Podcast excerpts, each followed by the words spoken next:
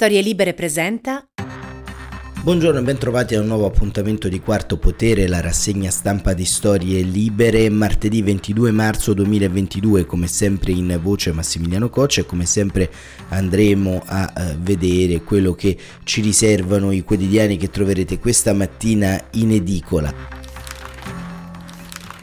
Ma come capita spesso in eh, questi giorni di eh, conflitto, cerchiamo di riannodare eh, i fatti, gli avvenimenti che sono accaduti anche durante la notte, perché ovviamente ogni notte c'è una battaglia quasi decisiva per il futuro dell'Ucraina che non si gioca solamente sui tavoli della diplomazia, ma su un vero e proprio campo di battaglia. E quindi prima di iniziare lo sfoglio dei quotidiani diamo un'occhiata a quello che riportano le testate online, a come trascorsa la notte eh, in Ucraina. E proprio Repubblica ci racconta che è stata un'altra notte di agonia per Mariupol che è ridotta in cenere ma la città sopravviverà, dice il presidente Zelensky, ma mentre Kiev accusa i russi di aver aperto il fuoco su un ospedale pediatrico a Severodonetsk, i pazienti e personali sono stati tempestivamente evacuati e rivendica la liberazione di Makariv a 60 km a ovest di Kiev, i rapporti tra Washington e Mosca sono ormai vicinissimi alla rottura. Per Biden Putin sta valutando l'uso di armi chimiche e dagli Stati Uniti arriva invece un riconoscimento per il ruolo dell'Italia nella crisi. Intanto è giallo sulla notizia diffusa questa notte dei quasi 10.000 soldati russi che sarebbero morti dall'inizio dell'invasione. Il giornale russo Komoslavia Pravda, che ne aveva pubblicato i dati, li ha cancellati poco dopo, denunciando un attacco hacker. In Italia, attesa per il discorso di Zelensky questa mattina alla Camera e il Ministero della Difesa di Mosca ha dichiarato che i militari russi hanno consegnato 20 tonnellate di aiuti umanitari alla città di Melitopol. Secondo il Ministero il carico è stato consegnato, includeva prodotti essenziali, alimenti per infanzia, cereali, carne e pesce in scatola. E come eh, dicevamo alle 4.50 di questa notte le truppe ucraine hanno liberato Makariv secondo il comando militare delle forze ucraine citato dal Kiev Independent le truppe di Kiev hanno liberato la città di Makariv che si trova a 60 km ad ovest della capitale. Le forze russe sarebbero state respinte e in città ora sventolerebbe di nuovo la bandiera ucraina e tra l'altro sempre della notte, ed è un altro tema che troveremo appunto oggi nella rassegna stampa, Biden ha lanciato l'allarme per un possibile cyberattacco contro gli Stati Uniti, la minaccia di un attacco hacker da parte della Russia è crescente ma gli Stati Uniti useranno ogni mezzo per prevenirlo, ha detto il presidente americano, il capo della Casa Bianca, inoltre ha chiesto alle società americane nel corso di una tavola rotonda con altri dirigenti di accelerare gli sforzi per bloccare le loro porte digitali. Avete il potere e la capacità e la responsabilità di rinforzare la cybersicurezza e la resistenza di servizi chiavi per il paese e avete le tecnologie su cui gli americani possono fare affidamento. Noi abbiamo bisogno che ognuno faccia la sua parte. E questo appunto è quello che è un po' accaduto durante la notte, ma la mm, giornata appunto italiana ha un eh, risvolto anche oggi perché ovviamente il eh, dibattito ci racconta del mm, presidente ucraino Zelensky eh, in Italia e ovviamente in videoconferenza e il giornale con eh, Domenico Di Sanzo ci racconta quegli ultra deputati ultra anti Zelensky pronti a disertare il discorso in aula. Alternativa c'è il gruppo vicino ad Alessandro Di Battista diserterà il discorso che in videocollegamento il presidente dell'Ucraina Vladimir Zelensky farà alle 11 davanti alle Camere riunite. L'intero incontro dovrebbe durare 30 minuti, fari puntati anche sul Movimento 5 Stelle, da dove proverebbero ad arrivare almeno 12 defezioni. Matteo Salvini sarà in aula e il carroccio dovrebbe essere al gran completo. Non sono necessariamente filo Putin, sono in gran parte grillini ed ex grillini, scrive Di Sanzo, ma nella brigata degli scettici sull'intervento del presidente ucraino Zelensky nel Parlamento italiano c'è anche qualche leghista e arrivano dei distinguo delle defezioni da sinistra ed estrema sinistra. Alla fine dei conti sono una ventina i deputati e senatori che hanno deciso di marcare i visi dall'appuntamento in videoconferenza con il leader ucraino e la maggior parte di loro proviene proprio dal Movimento 5 Stelle partito che coltivava il sogno di un ex showman al potere, esattamente quello che è accaduto a Kiev con l'ex comico Zelensky, passato dai lustrini dei palchi alla mimetica del bunker. Il più duro senza dubbio Elio e Lannutti, il senatore eletto con i pentastellati, poi passato al misto per la mancata fiducia al governo di Mario Draghi, non concede attenuanti al presidente ucraino. Per Lannutti Zelensky è uno spregiudicato e spaccone che vuole trascinare il mondo nella terza guerra mondiale, mentre Beppe Grillo Dace, l'ex attore diventato presidente, è considerato troppo ingombrante perché è cresciuto a pane e grillismo ortodosso. La scorsa settimana un gruppo di stellati anonimi si era già espresso attraverso un retroscena consegnato alle agenzie contro l'opportunità di ospitare Zelensky e di offrire una tribuna ai suoi toni considerati eccessivi e guerrafondai. Tra gli indiziati per quella piccola fronda è subito finito il deputato Gabriele Lorenzoni che in chiaro ha confermato la linea, seppure con accenti più sfumati. L'intervento di Zelensky di certo non aiuta, scrive Di Sanzo, una de-escalation. E poi già stato il Parlamento europeo in Gran Bretagna, non è che può fare il giro di tutti i parlamenti. Molto aspra la critica del senatore Mattia Crucioli, ex 5 Stelle di Alternativa C'è. Trovo inammissibile che Draghi e Zelensky utilizzino il Parlamento per la loro propaganda senza che i parlamentari possano intervenire in alcun modo. Enrica Signeri, deputata ancora iscritta al movimento, non ci sarà perché al momento in cui chiederà l'istituzione di una no-fly zone non potrò alzarmi in piedi e battergli le mani, non condividendo la sua richiesta. Un volto noto che ha divorziato dai grillini è il senatore Gianluigi Paragone, Italia Exit, che ha già detto non voglio sentire né Putin né Zelensky. Eh sì, perché il deputato Marco Grimaldi, sempre del Movimento 5 Stelle, nei giorni scorsi ha proposto una sorta di regime di par condicio. Bene Zelensky, ma mi piacerebbe che parlasse alla Camera anche Putin. Mentre il senatore leghista Simone Pillon ha detto sono fortemente perplesso sull'utilizzo di questo intervento, per par condicio anche Matteo Dall'Osso, deputato eletto con i grillini e passato in Forza Italia, chi, chi chiede anche Putin in aula fa bene, dichiara. Ad avanzare dubbi su Zelensky nei giorni scorsi ci ha pensato anche il Fatto Quotidiano che ha tirato fuori la storia di una villa in Toscana a Forte dei Marmi che il presidente ucraino avrebbe messo in affitto a 12.000 euro.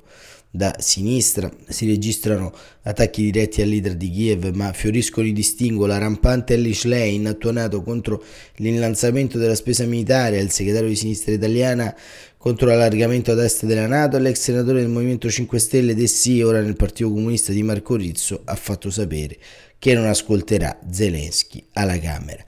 Ecco, io ho l'impressione che, questo insomma è quello che scrive Domenico Di Sanzo sul giornale, ho l'impressione che eh, Zelensky se ne farà una ragione, insomma, eh, di tutta quanta questa flottaglia di deputati, di gruppuscoli, di fuoriusciti dal grande agglomerato del Movimento 5 Stelle che non vogliono sentire Zelensky e che dall'altra parte chiedono addirittura la par condicio per ascoltare Putin, credo che rientrino all'interno di quella vastissima categoria, anche divertente, pur essendo le 7 del mattino, categoria del folklore politico.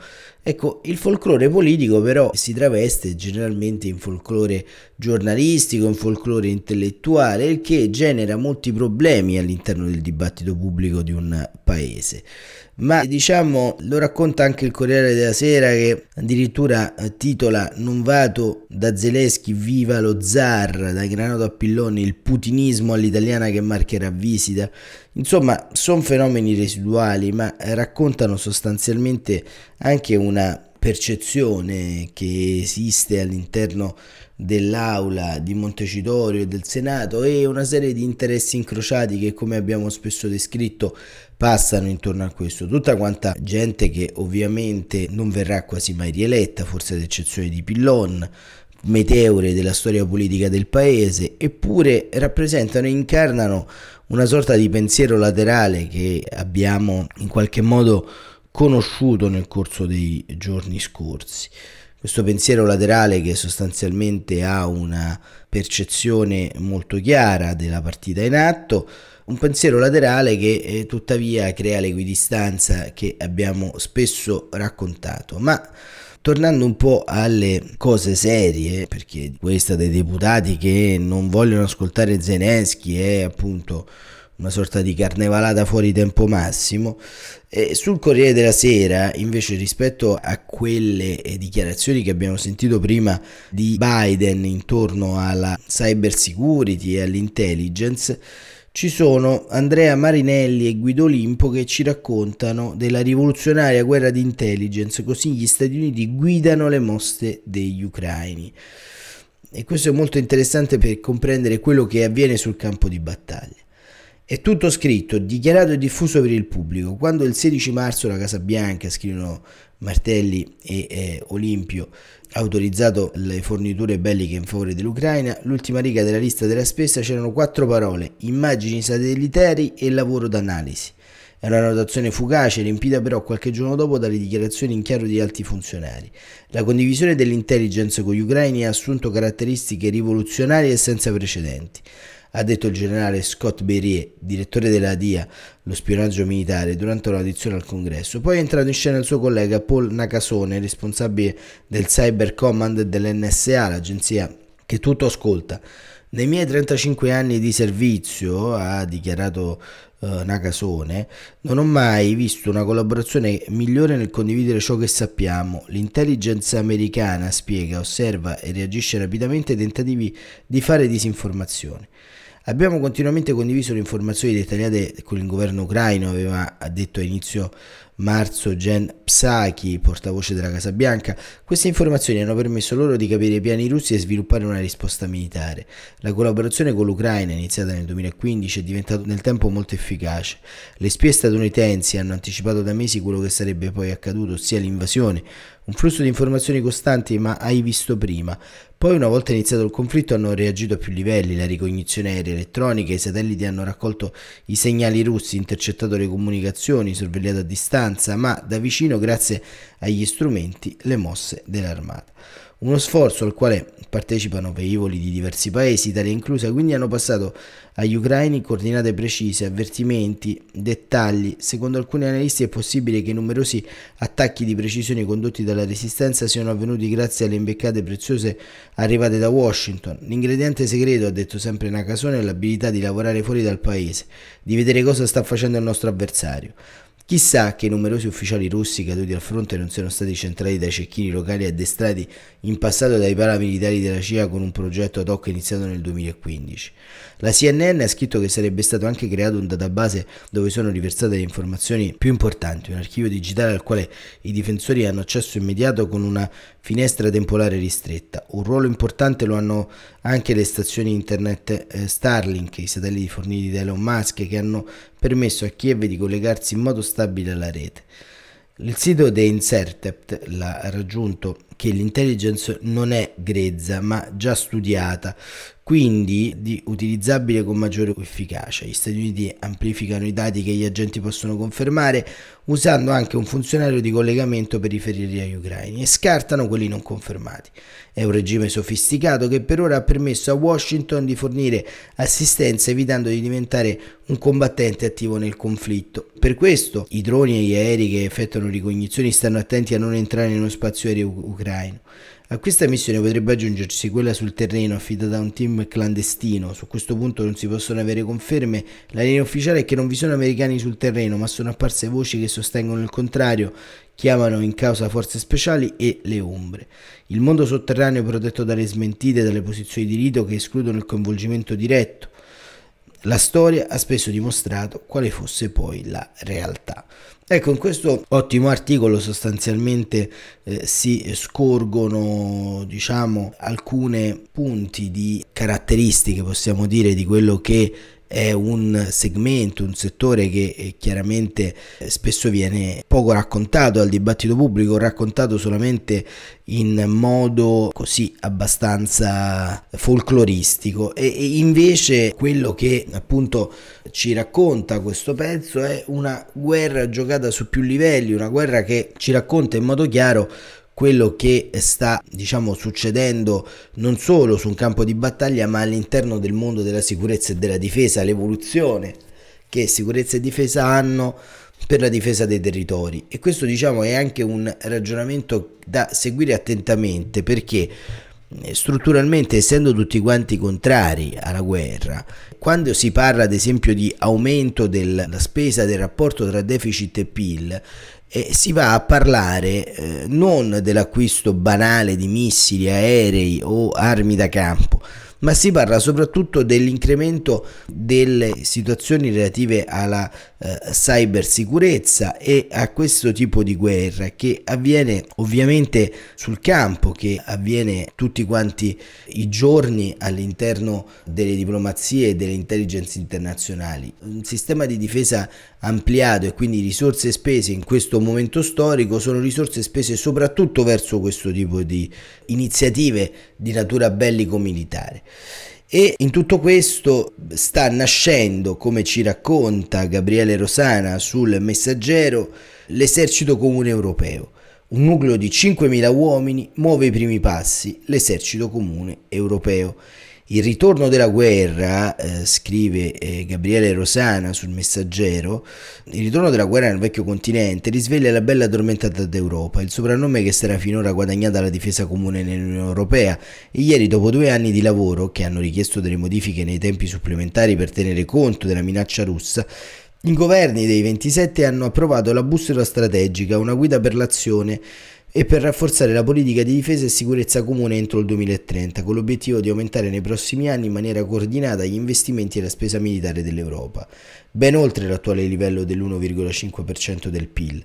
Si comincia da una forza di pronto intervento di 5.000 unità, la EU Rapid Capacity, da istituire entro il 2025, che potranno essere schierati rapidamente in teatri ostili e nei diversi scenari di crisi. Oltre al battaglione di pronto intervento, l'identikit della difesa europea, che prende forma, prevede anche regolari esercitazioni congiunte a terra e in mare al via già nel 2023, oltre a maggiore mobilità militare, più cooperazione in materia di intelligence nelle missioni di civili e militari all'estero strategie dedicate al contrasto della disinformazione, ma pure alla cyber defense e allo spazio. Dopo il via libera di ieri da parte dei ministri degli esteri e della difesa, il cosiddetto Consiglio Giambo, la bussola strategica sarà fra i temi del summit dei leader che inizia giovedì a Bruxelles.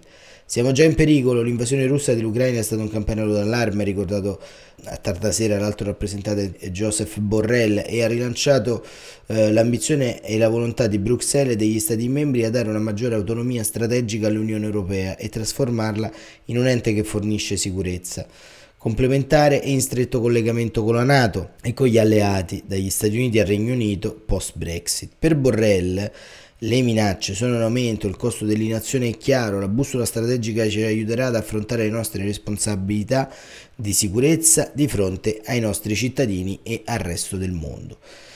Insomma, se non ora quando, anche perché insieme si può fare non solo spendere di più, ma pure spendere meglio in maniera integrata, evitando lacune e duplicazioni. Del resto oggi la spesa militare dei paesi dell'Unione Europea ammonta a circa 200 miliardi di euro, l'1,5 del PIL del blocco, un trend che era in calo fino al 2014, l'anno dell'illegale occupazione della Crimea da parte della Russia, ma è tornato a crescere fino ai livelli di oggi. I numeri di 27 considerati insieme delineano i tratti di un'Europa superpotenza. Spendiamo quattro volte in più della Russia e tanto quanto la Cina. I confronti si fermano qui, la prospettiva delineata dalla bussola strategica, ha precisato Borrell, non è quella di un esercito europeo, ma di 27 eserciti integrati che scelgono di cooperare e coordinarsi. Al di là della formulazione cauta, il sentiero è però tracciato con l'adozione della strategia Compass. L'Unione Europea raggiunge un traguardo importante, è il primo passo verso l'Europa della difesa, ora è necessario implementarla, ha detto il ministro della difesa italiano Lorenzo Guerini al termine della riunione. Stiamo rafforzando la capacità di difesa comune in un momento storico che lo richiede e che segna un autentico spartiacque in tema di sicurezza collettiva. E questo diciamo è la novità, possiamo chiamarla insomma così di queste ore, ovvero la compiutezza di un esercito eh, europeo ci dà la possibilità appunto di avere una prospettiva di integrazione maggiore. E eh, in conclusione di questa rassegna stampa segnaliamo anche l'intervento, l'intervista di Francesco Boezzi alla Presidente del Parlamento europeo Roberta Mezzola sul giornale Zero gas russo e difesa unica in gioco la nostra democrazia, la Presidente del Parlamento dell'Unione Europea, Bruxelles è unita e continuerà a battersi, l'AIA giudichi Putin e Lukashenko. E alcuni eh, tratti appunto di questa intervista Francesco Boezzi, Roberto Mezzola chiede il momento dell'esercito europeo è contro la guerra che imperversa il nostro continente è necessario che l'Europa si proietti verso una vera unione di sicurezza e di difesa dice la Presidente. Abbiamo urgente bisogno di incrementare i nostri investimenti nel settore della difesa e questo include anche eh, un uso di intelligence del nostro bilancio europeo. Ma parlare di sicurezza europea significa andare oltre la difesa. Questioni come la sicurezza energetica la sicurezza alimentare e la disinformazione vanno inserite nello stesso contesto. Quindi c'è un problema energetico, domanda Boezzi. Beh, di energia si è sempre parlato anche in termini politici, oggi più che mai, considerando quello che stiamo assistendo in Ucraina, il nostro obiettivo deve essere zero gas russo, ma non possiamo ignorare il fatto che eh, ci siano stati membri che dipendono al 100% dalle forniture di gas del Cremlino. E così poi troverete tutta l'intervista sul eh, giornale e eh, conclusione vediamo anche eh, quello che sta accadendo eh, in questi minuti sul fronte eh, di eh, battaglia perché in Russia qualche minuto fa sono partite le operazioni di arresto dei giornalisti ucraini presenti sul territorio, sia giornalisti di natura diciamo di corrispondenti e sia di cittadini ucraini che svolgono la professione di giornalista. E con questa notizia concludiamo qui la rassegna stampa di oggi, una rassegna stampa che abbiamo voluto incentrare principalmente su due temi, sulla strategia, la sicurezza e le prospettive interne all'Unione, proprio perché eh, nelle prossime ore eh, assisteremo molto probabilmente ad un nuovo crinale di azione di questa guerra, un crinale che eh, viene in qualche modo eh, dalla eh, totale inadeguatezza dei trattati eh, tra le due nazioni in corso e sostanzialmente dal pantano diplomatico nel quale al momento siamo tutti dentro, non vi eh, sembrerà strano che la grande trattativa che doveva esserci in atto è ferma e quando in guerra una trattativa è ferma significa che un'azione si sta preparando. Ma lo vedremo insieme, come sempre, nei prossimi giorni, già a partire da domani, sempre alle 7.45, sempre su eh, Quarto Potere, su tutte le piattaforme podcast che preferite. Grazie davvero da Massimiliano Coce e da tutta Storie Libere, buon proseguimento di giornata e a presto risentirci.